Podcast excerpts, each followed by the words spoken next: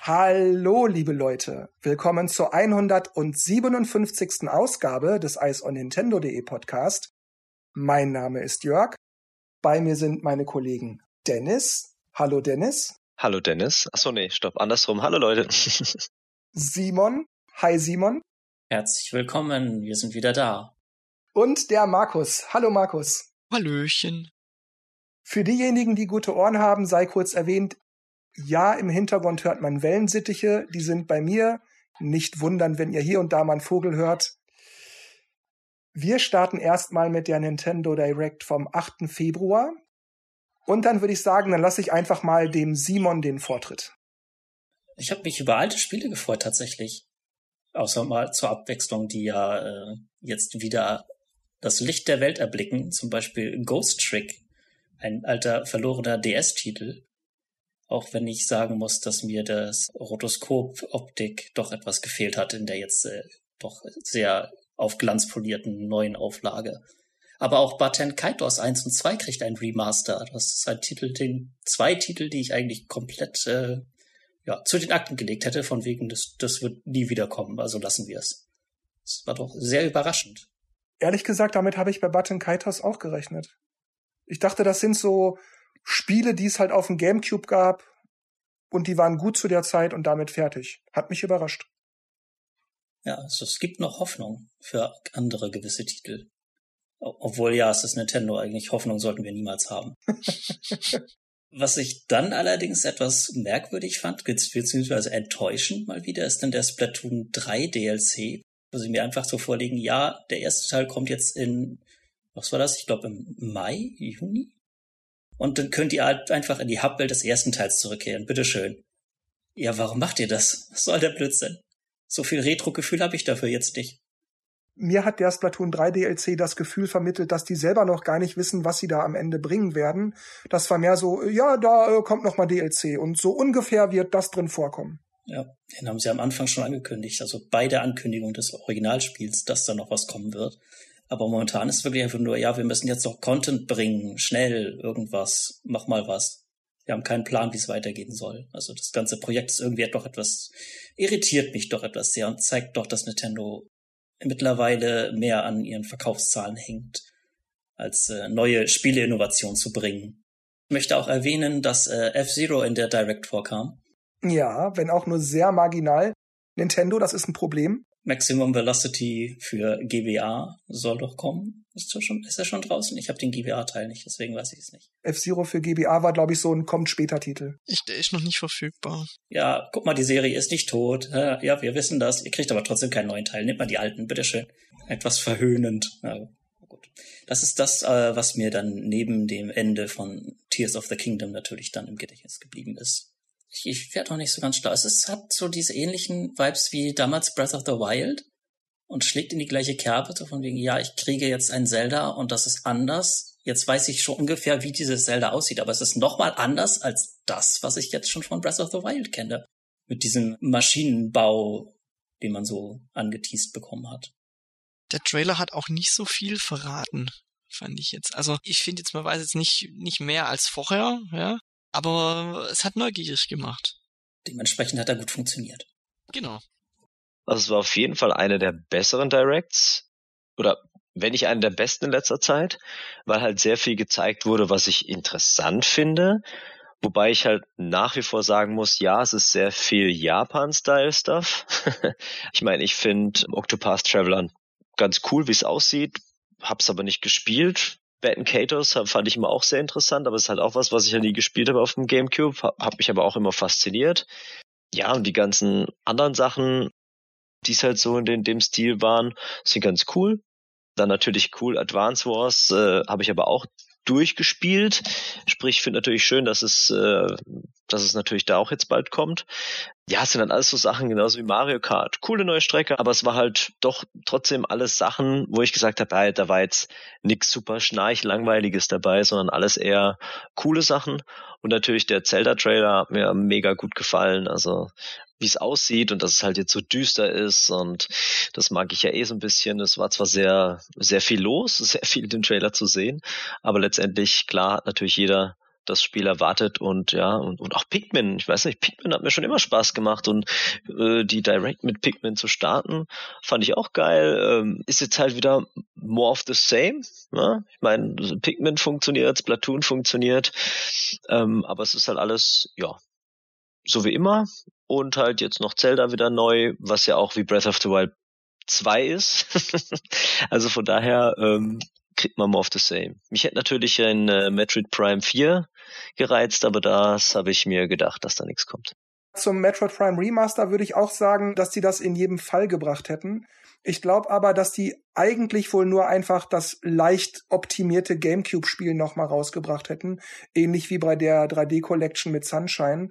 Aber weil sie eben Prime 4 noch nicht am Start haben, haben sie es halt nochmal remastert. So eine Art, seid nicht böse mit uns Geste, schätze ich mal, sowas auf die Art. Gab es da nicht für die Wii U eine Trilogie, die rauskam? Ja. Ja. Das waren auch wirklich mehr oder weniger exakt die Original GameCube-Spiele mit Fuchtelsteuerung. Aber besser so, Metroid Prime Remastered, als jetzt die Metroid Prime Trilogy für eine limitierte Zeitauflage. Hätte mich beim Remaster eigentlich nicht gewundert, wenn sie gesagt hätten, aber nur bis März. Dennis, wo du gerade noch den Japano-Kram angeschrieben hast, ich muss auch gerade sagen, was ich vergessen habe zu erwähnen, ist der ganze Level 5 Support, den wir bekommen haben. Wir haben ja drei Projekte in dieser Direct gehabt, soweit ich mich erinnere. Und alle haben sofort geschrien, also zumindest für mich geschrien, ja, das kommt von Level 5 und dann dazwischen nochmal schnell einen neuen Layton-Teil angekündigt. Ja, da haben sie eigentlich gesagt, dass da keins mehr kommt oder sowas, soviel ich weiß. Und ja, scheinbar doch. Markus, wie ist es bei dir?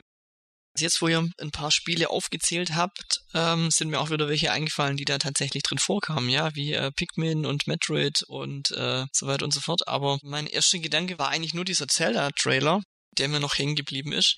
Irgendwie bin ich nicht schlauer als vorher, aber er hat mich neugierig gemacht und was ich schön fand auch, dass sie das Release-Datum nochmal bestätigt haben mit 12. Mai. Also gar nicht mehr allzu lange und ähm, ich freue mich drauf. Ich freue mich auch auf die Mario Kart DLC-Strecken. Da haben sie ja, glaube ich, nur Yoshi's Island gezeigt als komplett neue Strecke. Und die sieht optisch für mich sehr ansprechend aus. Knallbunt und. Überall Yoshi. ja, einfach Yoshi, genau. Es ist halt wirklich Yoshi's Island für Super Nintendo als äh, Rennstrecke. Ist das denn auch auf einer Vorlage vom Tourspiel? Ich kenne das ja nicht, ich habe das nie richtig gespielt. Soweit ich weiß, ist die Reihenfolge anders. Ne? Also manche Strecken werden jetzt als DLC eingeführt und dann kommen sie in Tours nochmal. Ah, okay, okay. Mhm. Ja, Markus, hast du noch was zu Direct zu sagen? Vielleicht auch Dinge, die dir gar nicht gefallen haben. Ich habe es nicht live verfolgt. Ich habe es mir am nächsten Morgen angeschaut. Ich habe dann immer vorgespult, wenn ich ehrlich bin. Wobei, wenn du viel vorgespult hast, ist das ja eigentlich auch schon ein Zeichen, dass dich nicht so wahnsinnig viel interessiert hat. Was jetzt nicht an der Direct per se liegt, sondern einfach an meinem speziellen Geschmack vielleicht einfach. Ich möchte es da nicht negativ werden, wenn ich da Sachen vorgespult habe. Aber das ist ja das, was ich meinte. So, es waren irgendwie so viele Sachen, die irgendwie cool aussahen, wo ich denke, ja, okay, würde ich mir mal anschauen oder ja, ist jetzt vielleicht nicht so meins, aber schön, dass es das gibt. Aber jetzt nicht so wirklich, wo ich jetzt sage, boah, das war jetzt der Kracher. Wobei jetzt halt so Zelda Pikmin, ja, die Sachen waren halt dann schon beeindruckend, sag ich mal, die man so ein bisschen gemerkt hat, ja, okay, das interessiert mich jetzt ein bisschen mehr. Aber es war halt keine schlechte Direct, wo ich gesagt habe, oh, was ist das jetzt für ein Käse, was ist das für ein Blödsinn. Also nicht so wirklich, da hatte ich schon viele Directs, wo echt eine Sache interessant war und alles andere war so, oh mein Gott, weiter, weiter, weiter. Ging mir sehr ähnlich, wie Dennis das beschrieb. Im Gegensatz zu so manch anderer Direct war das dieses Mal ja eine ne gute, fluffige, flüssig wegzuschauende Direct. Aber ich muss auch sagen, kurzer Einschub, ich habe ganz bewusst nicht jetzt nochmal geguckt, welche Spiele im Einzelnen angekündigt wurden und so weiter, sondern ich habe mir zur Vorbereitung auf unsere Aufnahme jetzt einfach nur schnell aus dem Gedächtnis aufgeschrieben, an was erinnere ich mich noch, was war denn da, was hat mir gefallen, was vielleicht nicht.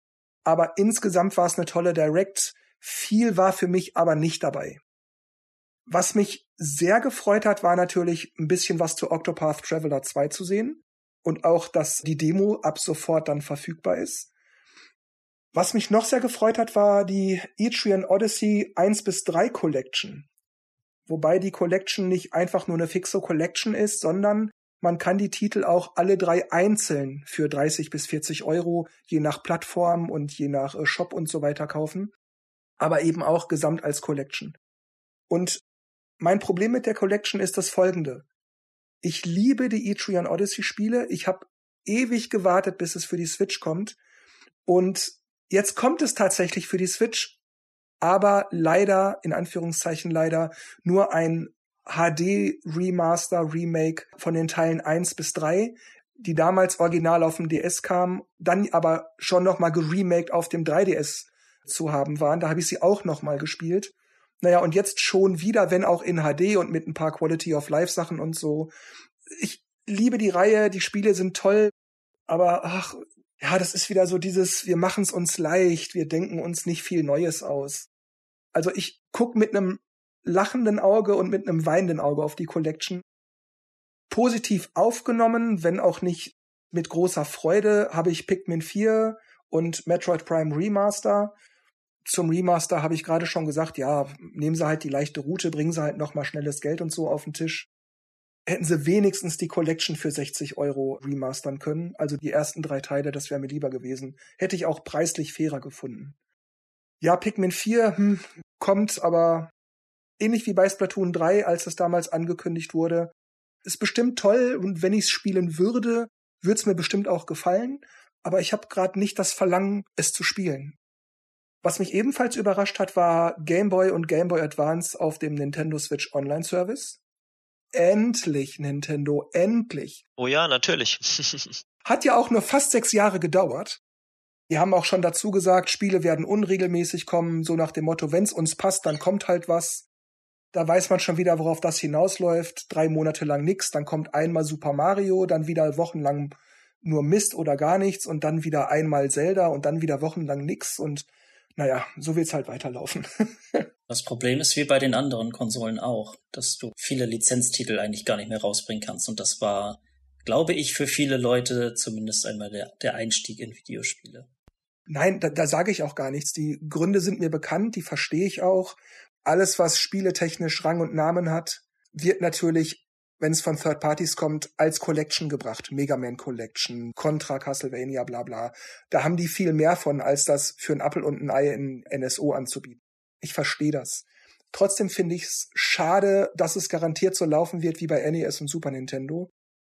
Ja, und ansonsten, wie gesagt, ich habe das alles aus der Erinnerung gemacht, blieb eigentlich nur noch Button Kaitos 1 und 2 und Tales of Symphonia hängen.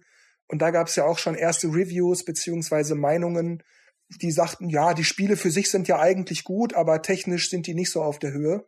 Laufen mit 30 Frames und solchen Sachen und könnten auch ein bisschen hübscher sein. Das ist eben das, was ich nicht verstehe, weil das hat auch, habe ich bei, bei Alo, glaube ich, gesehen, als er meinte, er versteht nicht, warum man bei Baton Katos so, so ein popliges 30 Frames Ding hinbollert und Nintendo sich dann ein Team hernimmt und dann einfach äh, Metroid Prime in super geiler Remastered-Version zusammenbastelt, wo ich dann auch, äh, als ich das da gesehen habe, das erste Mal in, in, in der Direct, ich sag mal, wieso sieht denn das so geil aus? Ja, und dann hast du auch richtig Bock, das Ding zu spielen. Ich glaube, ich hole mir das auch noch irgendwann weil es halt einfach dann, ja, ein bisschen mehr aufpoliert. Dann kannst du so einen Klassiker auch dann mal wieder in ganz neuer Optik spielen und wirkt dann auch wieder neuer für dich und auch mit der Steuerung. Ich habe es bei Thomas probiert. Das ist echt cool. Das spielt sich richtig geil, sieht hammermäßig aus. Also warum sie das dann bei Pat Katos nicht gemacht haben, verstehe ich halt auch wieder nicht. Ist wieder so an der falschen Stelle gespart. Ja, ich denke, die gehen nach der Nintendo-Maxime. Die Leute werden es schon kaufen. Ja. Ist das nicht, glaube ich, sogar Button Kaitos, kommt das nicht von Bandai Namco selbst? Also hat Nintendo damit irgendwas zu tun? Ich glaube ja, das ist Zumindest war deren Logo in, in, in der Direct zu sehen. Aber selbst dann, ne? Aber Etrian Odyssey wolltest du dir doch holen. ich habe ja gar nichts gegen Remaster und Ports. Ich sag ja auch immer, ich freue mich immer, jedes alte Spiel, was dann kommt, auf neuen Konsolen moderner Hardware spielen zu können ob es über eine Emulation läuft oder irgendwie geremastert, geportet, wie auch immer ist. Ich finde das gut und wichtig. Was mich immer nur stört, ist, dass halt in der Regel nichts Neues stattdessen kommt. Bei Nintendo wissen wir das, wenn da jetzt Pikmin 3 Deluxe kommt, dann kommt erstmal lange wieder nix. Da füllen die den ganzen Sommer mit aus. Was ich ein bisschen schade finde bei den Game Boy und Game Boy Advance Spielen, mir fehlt das so ein bisschen der Mehrwert. Das sind einfach nur die Spiele von damals. Und damals war schon so, es gab viele, die auch einen Gameboy hatten, aber du musstest ja dann, wenn du im Multiplayer spielen wolltest, erstmal das gleiche Spiel haben. Und das war meistens dann halt Tetris. Beim Game Boy Advance habe ich nie mit irgendjemand im Multiplayer spielen können, weil ich keinen in der Umgebung hatte, der einen gehabt hat. Und wenn überhaupt, dann hätte ich ja noch das gleiche Spiel gebraucht und noch ein Linkkabel. Ich finde es schade, da, weil ja die ursprüngliche Auflösung nicht so hoch ist, dass man nicht im Splitscreen einfach zu zweit zum Beispiel Mario Kart spielen kann oder Tetris. Ja, ich verstehe, was du meinst. Man hätte dadurch, dass man ja sogar Full HD Auflösung hat, sogar vier Gameboy-Spiele darstellen lassen können auf demselben Screen. Zumindest als Option hätte ich das nett gefunden, äh, in den Genuss mal zu kommen, solche Spiele auch mal im Multiplayer zu spielen. Einmal noch was zu Zelda Tears of the Kingdom. Das soll 70 Dollar beziehungsweise 70 Euro kosten. Und zuerst dachte ich, hä, kostet ja nicht Breath of the Wild auch schon 70 Euro im eShop? Da war doch was. Aber ich mag mich da irren.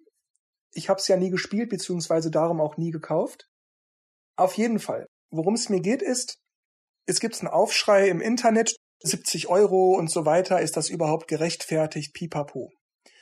Und da dachte ich, ich ziehe die Diskussion vom Internet mal zu uns vier rüber, dass wir mal drüber sprechen, möchte aber vorab noch einen kurzen Kommentar von Nintendo of America dazu nehmen, die gefragt wurden, was denn der Grund für diesen 70 Dollar Preis ist, beziehungsweise 70 Euro. Und da wurde, wie gesagt, von Nintendo of America geantwortet, wir beabsichtigen, den empfohlenen Händlerpreis für jedes Nintendo-Produkt auf eine von Fall zu Fall Basis zu behandeln. Mit anderen Worten, ja, das Entscheidende, wie es gerade passt. Deshalb denke ich, dass es durchaus sein kann, dass halt immer mehr Spiele von Fall zu Fall dann 70 Dollar kosten werden.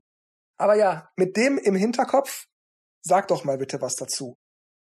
Ist natürlich clever, das auf die Händler zu schieben, aber ich denke mal, die schlagen wahrscheinlich auf, weil Nintendo aufschlägt. Also es gibt ja auch schon lange andere Spielereien, die jedes Jahr rauskommen, wo mit 90 Euro zu Buche schlagen.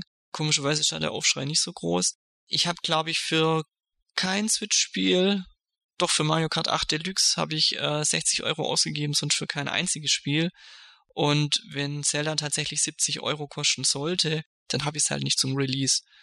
Also ich denke, anderthalb Wochen bis zwei Wochen später gibt es schon irgendwo für weniger.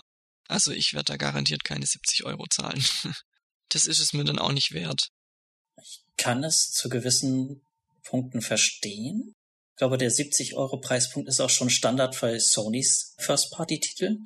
Zur Not gibt's immer noch den Gebrauchtmarkt, auf dem man ein Auge haben kann, wenn man es nicht sofort zum Release haben muss. Das sollte man dieser Tage sowieso nicht sofort Spiele zum Release kaufen, zumindest erstmal die Reviews abwarten.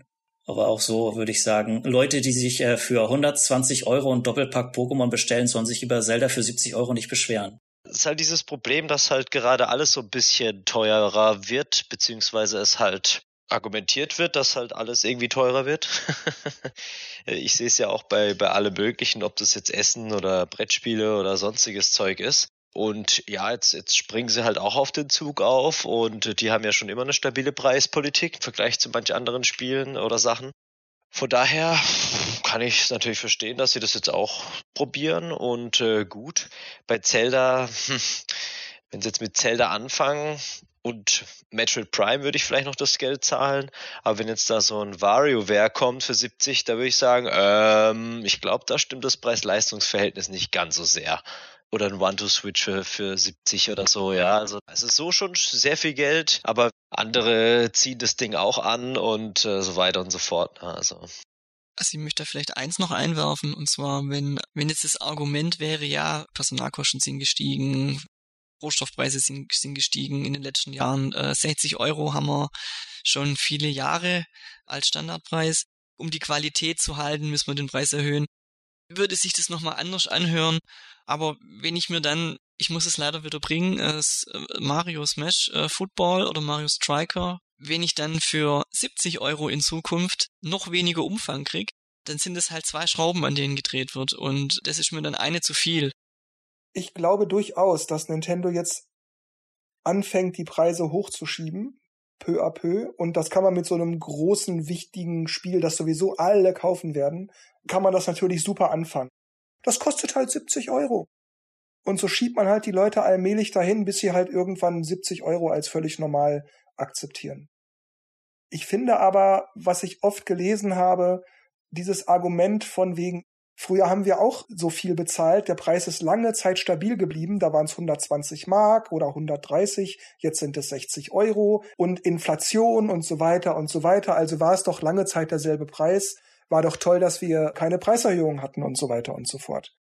Es gibt gerade in den letzten Jahren immer mehr und mehr und mehr keine Spieleverpackungen mehr, keine Spieleanleitungen mehr. Das war das, was sie als erstes wegrationalisiert haben. Lagerkosten, Transport, Frachtkosten und so weiter. Ja, all das gibt es im Moment immer noch, aber nicht mehr in der Quantität wie vor einigen Jahren noch. Und was noch dazu kommt ist, es sind einfach viel mehr Leute, die spielen. Videospiele spielen ist viel mehr im Mainstream angekommen. Und warum waren die Module früher so teuer? Ein Großteil ging an Lizenzgebühren rüber, weil man die Module kaufen musste und dieser ganze Chipkram, der noch dazu kam, Plastik für das Modul selbst, dass das ein Gehäuse hat und alles, das fällt ja auch alles weg. Oder viel in den letzten Jahren auch immer mehr weg. Ich finde schon, dass es da eine massive Preissteigerung gab. Indirekt. Ja, und wenn man vielleicht auch mitrechnet, zum Beispiel jetzt speziell bei Mario Kart, das zweimal veröffentlicht wurde und zweimal zum Vollpreis verkauft wurde. Und auch die Remakes kosten Zeit und Arbeit, kein Thema. Das hast du ja vor 30 Jahren in dem Umfang auch noch nicht so gehabt. Man kann dann auch immer wieder, bevor ein großer Kracher rauskommt, mit Remakes die Zeit überbrücken. Wie du auch schon gesagt hast, es werden ja manche Spiele, wenn man sich die Charts anschaut, bei Pokémon zum Beispiel mit äh, 14 Millionen Mal verkauft und so. Und es kommen ja auch mehr Einnahmen rein, weil eben mehr Spiele auch verkauft werden als früher. Was dann eben bei Nintendo noch dazu schlägt, ist, dass der digitale Preis ja immer noch identisch ist mit dem physischen Preis. Teilweise sogar ja teurer und vor allem stabiler. ja, das ist eh Humbug. Aber ich muss gestehen, dass es Naturschützen ist schön und so mit Papier sparen, äh, als wenn nicht woanders auch noch äh, die Natur zerstört wird. Aber ich fand es damals schon cool, wenn man dann so diese Anleitung hatte und dieses Heft und so schön bunt und alles schön nachgelesen und so. Das hatte schon irgendwas, muss ich sagen. Und jetzt ja, ist die Retail-Version eigentlich nur noch dafür da, dass du es irgendwann wieder verschenken, äh, verkaufen kannst, meine ich anderen Sinn und Zweck hat's ja nicht. Weil ja, gut, klar, in die Sammlung reinstellen, dass du schön bücherregalmäßig deine Spiele siehst, okay. Aber früher hatte das alles noch einfach einen höheren Wert und da war halt auch der Preis auch gerechtfertigter, sage ich mal, weil halt mehr Zeug drin war. Gut, klar, die Zeiten haben sich geändert, die Spiele sind aufwendiger zu produzieren, da muss, muss natürlich auch noch alles ein bisschen mit reinrechnen. Aber ja, Andererseits fängt man ja heutzutage bei den Spielen ja nicht bei Null an, sondern die Engines, die haben ja schon teilweise vorgefertigte Programmchen, sage ich jetzt mal. Und äh, das war ja noch ganz früher ja noch, noch anders, wo dann zu vielen Spielen dann erstmal eine Engine geschrieben wurde. Das darf man auch nicht vergessen. Heute kannst du ja als Privatmann schon ins, ins Programmieren einsteigen und kleine Sachen machen. Ich glaube, die haben da schon eine ganz gute Basis, wo ein Spiel gestartet wird, im Gegensatz zu früher. Aber am Ende reden wir auch immer noch von einem Hobby. Also wenn du es dir nicht leisten willst, dann tust du es nicht. Wenn du es dich nicht leisten kannst, dann ja, es ist auch blöd, aber du kannst es trotzdem nicht tun. Das stimmt. Ich wollte noch was zu den Anleitungen sagen. Und zwar, die haben schon ihren Charme gehabt und ich habe auch früher oft, ähm, wenn dann, wenn ich ein Spiel dann hatte, erstmal die Anleitung gelesen und die Spannung ein bisschen erhöht, bevor ich es dann angefangen habe einzulegen. Was ich aber heutzutage auch cool finde, was es früher nicht so gab, dass es halt richtige Tutorials im Spiel gibt manche auch so mehr oder weniger versteckt, dass du es gar nicht merkst, dass es ein Tutorial ist. Oder dass es eben, wenn du an bestimmten Situationen bist, wo du eine bestimmte Taschenkombination drücken musst, dass es einfach dann eingeblendet wird. Solche Sachen finde ich eigentlich heutzutage auch ganz nett. Also das hat schon so ein bisschen die Anleitung auch ausgeglichen. Aber klar, dieses Nachschlagen und Nachlesen und so hat schon seinen Charme gehabt. Das kommt ja auf die Qualität des Spiels an, beziehungsweise des Tutorials. Gibt's gute und schlechte Beispiele, ja. Genau, wenn du die Anleitung vor Augen hältst, hat jeder dieses Büchlein und das ist an ihm überlassen, ob er das jetzt versteht, ob er den Satz versteht und sich die Tastenkombination merken kann. Während du vom Spiel dann Programmierer vorgesetzt bekommst, jetzt kriegst du hier zwei Textboxen, die erklären dir das und bitteschön, mach mal weiter. Ja, natürlich schont es auch die Umwelt, wenn nicht so viel Papier hergestellt bzw. gebraucht wird. Aber Papier lässt sich relativ leicht recyceln im Vergleich zu Plastik. dass man auch recyceln wiederverwenden kann. Aber das ist sehr viel aufwendiger, weil da sehr viele Zusatz- und Extrastoffe sind und Plastik A ist nicht dasselbe wie Plastik B oder C oder D. Das ist viel, viel komplizierter. Die Anleitung ist also weniger das Problem als vielmehr die Spieleverpackung, also Plastik, wo man aber auch eine stabile Pappverpackung machen könnte. Aber unabhängig davon zu den Spieleanleitungen, mir ging es da ähnlich wie Dennis, dass es sehr charmant war, da durchzublättern und so. Man darf nicht mehr weiterspielen, man sollte jetzt ins Bett gehen, man hat morgen Schule, aber man hat sich nochmal die Anleitung genommen und im Bett nochmal durchgelesen oder so. Was ich aber trotzdem toll fand, war, ich konnte immer, wenn man nochmal, wie ging nochmal diese eine Attacke? Da war doch noch diese eine Sache, wie ging das noch gleich? Das konnte ich in der Einleitung sofort nachlesen. Doppelsprung, ah, in der Luft nochmal nachspringen oder Wandsprung da und da. Wenn ich heute ein Tutorial habe und ich vergesse irgendwas, ja, dann habe ich ein Problem. Und das war dann gegenüber Anleitungen. Eine Zeit lang hatten sie es ja bei einigen Spielen, Mario Tennis auf dem 3DS war es, glaube ich. Da gab es noch mal so ein Übersichtsblatt, das konnte man so aufhalten wie so ein Mini-Poster. Ja, stimmt. Da standen noch mal alle Buttons drauf. Hast du heute bei der Switch auf der Rückseite der Hülle bei diesem Sporttitel? Ich glaube, bei Golden Sun war auch eine Karte dabei, glaube ich, damals zum Auffalten. Aber selbst das könntest du ja heutzutage noch reinmachen, weil es ist nicht, nicht eine riesige Anleitung, aber halt so ein Bonusding, weißt du so. Ja, man kann so ein bisschen noch eintauchen. Ich finde also die die Illustrationen schon ganz nett. Bleiben wir noch mal ein kleines bisschen im Dunstkreis der letzten Nintendo Direct. Das Metroid Prime Remaster. Jetzt haben mittlerweile einige das Spiel auch schon durchgespielt und stellten dann im Abspann fest, dass diejenigen Personen, die am Original GameCube-Spiel mitgewirkt haben, in Anführungszeichen lediglich mit Danke an das gesamte Team vom Originalspiel so ungefähr benannt werden. Das heißt, deren Namen tauchen nicht auf, sondern denen wird halt nur allgemein noch mal kurz gedankt. Naja gut, ich meine, man hat ja schon die ganzen Polygone und Zeug alles nochmal neu gemacht und hergenommen und verbessert. Die haben ja schließlich die Arbeit jetzt gemacht, aber eigentlich haben sie ja nur was verbessert. Also, also von daher hat ja jemand schon mal die Vorarbeit geleistet und sie haben mir irgendwie das Material dann zur Verfügung gestellt bekommen. Also ja, aber muss ich dann da jeden einzelnen nochmal erwähnen? Also ich bin da gerade ein bisschen. Ähm also sagen wir es mal so: Es ist ja nicht so, dass wir jetzt äh, äh, fünf Stunden länger warten müssten, bis der Abspann durch ist. Also das hätte jetzt auch keinen umgebracht, wenn man jetzt ein paar Textzeilen mehr äh, in das Spiel integriert hätte. Das ist jetzt nicht wild. Ne? Ich meine, andererseits sagt man, hey, danke an die, die damals das Ding verwirklicht haben, voll cool und so ist ja schon mal eine Würdigung wert, sag ich mal. Ist ja nicht so, als hätte man gar nichts reingeschrieben. Aber ich finde auch, man hätte sich das auch, äh, hätte man ruhig noch mit reinschreiben können. Ich würde schon sagen, das ist eine Form der gewissen Respektlosigkeit dem Originalteam gegenüber. Du hast ja noch mehr als nur jetzt die Leute, die sich darum gekümmert haben, dass das Ganze gut aussieht, sondern auch die, die äh, ja das Design gemacht haben und alles, die die, die Story geschrieben haben. Das hat wahrscheinlich das Remaster-Team nicht sich nochmal vorgenommen. Dass das Ganze jetzt in den Abspann rein muss, glaube ich nicht unbedingt. Du hättest ruhig auch irgendwie noch ein Videofile im Hauptmenü machen können. Hier ist das Originalteam. Weil wenn ich jetzt daran denke, wie ich jetzt äh, ein Bild zeichnen würde, von jemand anderen abzeichnen würde und das dann demjenigen das veröffentlicht würde, ohne denjenigen zu nennen, das war das Original, das war die Originalvorlage, das wäre auch schon gemein.